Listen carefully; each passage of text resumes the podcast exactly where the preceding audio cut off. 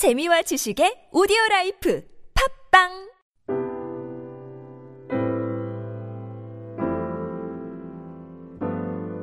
오늘의 본문은 요한복음 20장 11절로 23절까지입니다. 말씀은 정인수 담임 목사님께서 전해 주시겠습니다. 다음 주부터 특세 기간 동안에는 팟빵 방송이 없습니다. 많은 분들께서 특세에 직접 참여하여 주시기 바랍니다. 감사합니다. 성경에는 어, 영적인 눈을 눈이 열려서 예수를 그리스도로 인식하는 영적 개안의 사건을 몇 군데서 그리고 있습니다. 우리가 잘 아는 누가복음 24장에 엠마오로 가던 제자들의 그 영적인 개안 사건이 있습니다. 또 요한복음 9장에 소경된 자의 영적 개안의 사건, 그리고 오늘 본문에 막달라 마리아의 영적 개안의 사건은 죄된 인간들이 그 눈이 열려 예수를 자기의 구주로 고백하는 위대한 인식, 새로운 인식의 사건으로 기록되고 있습니다. 오늘 이 본문의 사건은 아주 성경의 역사상 가장 귀중한 사건으로 기록될 수가 있습니다. 그것은 주님께서 부활하셔서 자기를 처음 나타나신 그러한 사건이기 때문에 그러합니다. 또 그 나타나심이 인간의 가장 더러운 죄를 짓고 그리고 자기의 몸을 팔던 그러한 막달라 마리아에게 나타나셔서 그 막달라의 그 사랑의 그 모든 하나님의 주님의 은혜를 전했던 그러한 사건입니다. 예. 어제도 우리가 공부했지만 이 막달라 마리아는 빈 무덤을 보고 허겁지겁 요한과 베드로를 부르러 갑니다. 예. 그리고 이제 요한과 베드로는 그 빈 무덤을 목격하고 떠납니다. 그런데 막달라 마리아만 빈 무덤에 홀로 남게 되었습니다. 그랬더니 이 마리아가 자기에게 차오르는 그 슬픔을 이기지 못해서 막 격정적으로 옵니다. 우리 11절 읽어보겠습니다. 시작. 마리아는 무덤 밖에서 울고 있더니 울면서 구부려 무덤 안을 들여다보니, 예. 마리아가 예, 울고 있다. 이 울고 있다는 단어가 영어로는 위핑이 이렇게 되어 있습니다. 이건 펑펑 우는 거죠. 펑펑. 격정적으로 우는 거죠. 이 마리아는 예수님의 시신이 어디로 사라졌다는 그 사실에 너무나도 고통을 느꼈습니다. 그리고 이 여인은 계속해서 웁니다. 그런데 울다가 이 여인이 갑자기 무슨 영감이 떠올라섰는지 구부려 무덤 안을 들여다봤다 이렇게 되어 있습니다. 예. 그리고 그로부터 그녀가 갖게 된 놀라운 경험이 그녀의 삶을 혁명적으로 변화시켰습니다. 그녀는 빈 무덤에서 놀라운 사실들을 목격하게 되었습니다. 세 가지 깜짝 놀라는 사건이 오늘 본문에 나타납니다. 첫째로는 두 천사가 예수님의 시신에 놓인 곳에 앉아 있습니다. 12절도 읽어보겠습니다. 시작. 흰 옷 입은 두 천사가 예수의 시체에 누였던 곳에 하나는 머리편에 하나는 발편에 앉았더라. 천사는 하나님의 메신저이며 천사는 하나님의 사역을 이루는 영적인 존재입니다. 그래서 하나님의 지시를 받아 이렇게 일을 감당하는 그런 존재입니다. 요즘에 미국에서 인기를 끄는 베스트셀러 중에 하나는 과연 천사란 존재하는가? 예. 그 천사들이 만난 사람의 이야기 이런 것들이 베스트셀러가 돼서 팔립니다. 그 현대는 과학주의에 살고 있지만 영적인 현상에 대해서 사람들이 더 이렇게 흥미를 보이는 것, 예, 기가를 보이고 있습니다. 예, 그래서 이 마리아에게 나타난 천사는 부활의 의미를 전해주는 천사였습니다. 예, 그래서 마리아를 위로해주는 위로의 천사였습니다. 그들은 흰옷을 입었습니다. 마태복음 28장에는 마태는 그 천사의 현상이 번개 같고 그 옷이 흰눈같이 희더라 이렇게 기록하고 있습니다. 천사가 희다 이거는 하나님의 존재가 거룩하고 성결함을 의미합니다. 그들은 하나님의 분신이기 때문에 그러합니다. 예. 근데 그 천사들이 마리아에게 이렇게 묻습니다. 13절 읽어보겠습니다. 시작. 천사들이 이르되 여자여 어찌하여 우느냐? 이르되 사람들이 내 주님을 옮겨다가 어디 두었는지 내가 알지 못합니다. 예. 왜 우느냐? 어찌하여 우느냐? 그랬더니 사람이, 사람들이 내 주님의 시신을 어디도 가져갔습니다. 이렇게 얘기합니다. 예. 근데 여전히 오늘 보니까 거기에 주님이라고 표현합니다. 마리아의 어제도 우리가 생각해 봤지만 이 마리아는 계속 주님, 주님에 대한 헌신의 마음을 가지고 있습니다. 사랑의 마음을 가지고 있습니다. 그 다음에 마리아에게 눈앞에 전개된 장면은 부활의 예수와 대면하는 놀라운 장면입니다. 14절 우리 읽어보겠습니다. 시작. 이 말을 하고 뒤로 돌이켜 예수께서 사신 것을 보았으나 예수인지를 알지 못하더라. 예. 마리아가 천사와 얘기하고 있는 동안에 그녀의 뒤에는 또 다른 존재가 서 있다는 사실을 그녀는 깨닫지 못했습니다. 그리고 그, 그 사람이 바로 부활하신 예수인지 그녀는 알지 못하였습니다. 그 존재는 부활하신 예수였습니다. 그러나 그녀는 예수인지를 알아보지 못합니다. 예수님께서 오늘 놀라운 질문을 오늘 던집니다. 마리아야, 어찌 울며 누구를 찾느냐? 마리아는 그가 동산지기로 착각합니다. 예. 여기서 마리아의 육적인 인식, 예, 이것을 볼 수가 있습니다. 마리아는 이 빈 무덤의 장소를 우는 애도의 장소로 생각하고 있었습니다. 그러니까 마리아가 추구하는 것은 죽은 예수, 어느 인간과 다를 것이 없이 죽으면 흙으로 돌아가는 허무한 예수를 마리아는 추구하고 있었습니다. 예. 그리고 무력한 예수, 죽음 앞에서 아무것도 할 수 없었던 그러한 예수를 추구하고 있었습니다. 그래서 그녀의 전 존재는 죽어버린 누워있는 무덤에만 초점을 맞췄습니다. 예.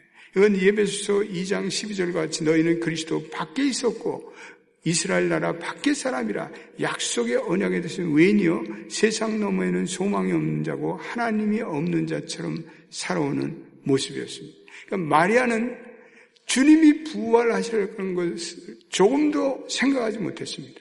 어떤 이 육적인 예수에만 사로잡혀 있어서 부활한 예수님은 생각조차 못했습니다. 예. 마리아는 부활한 예수님을 동산지기로 착각하였습니다. 그리고 그녀는 오늘 그녀의 시선이 죽은 무덤으로 어, 가 있습니다. 오늘 15절 말씀 한번 읽어보겠습니다. 시작.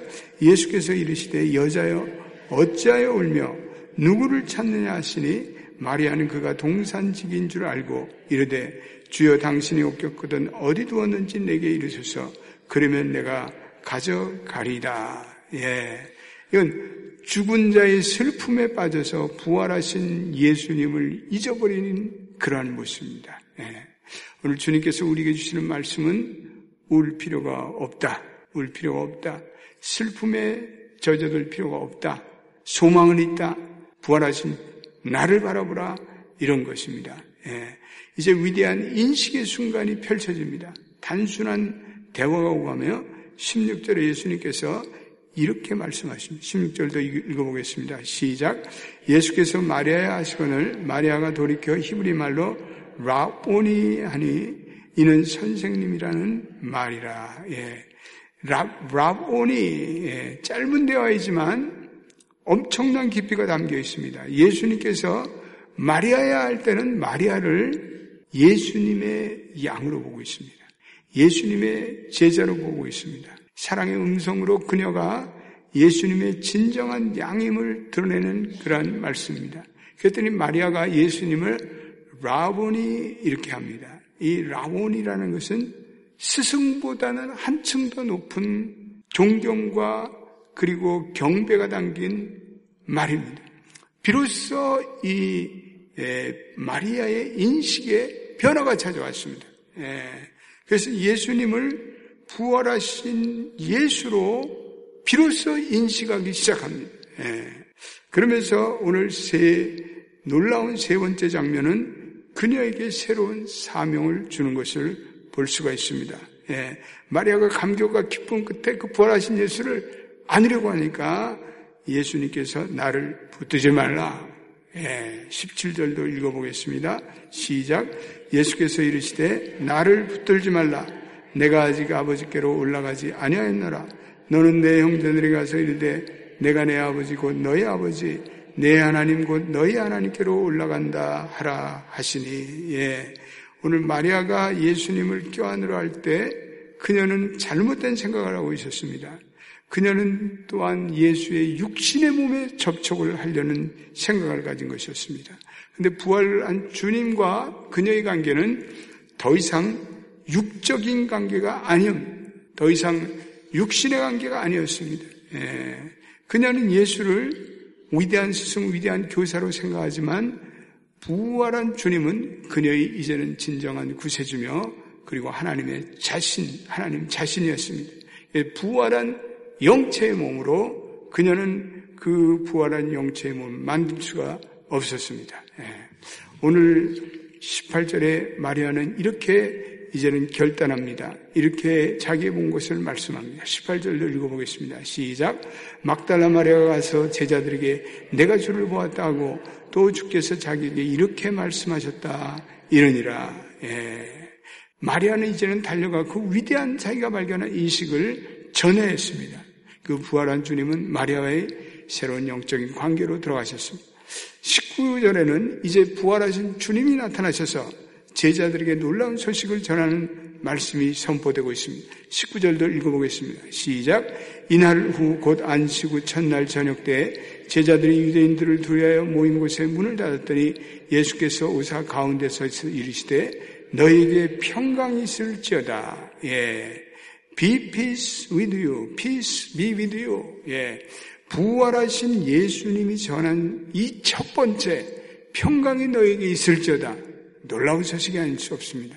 부활하신 주님이 전했던 평강이 너에게 있을지어다. Be peace, peace be with you. 예.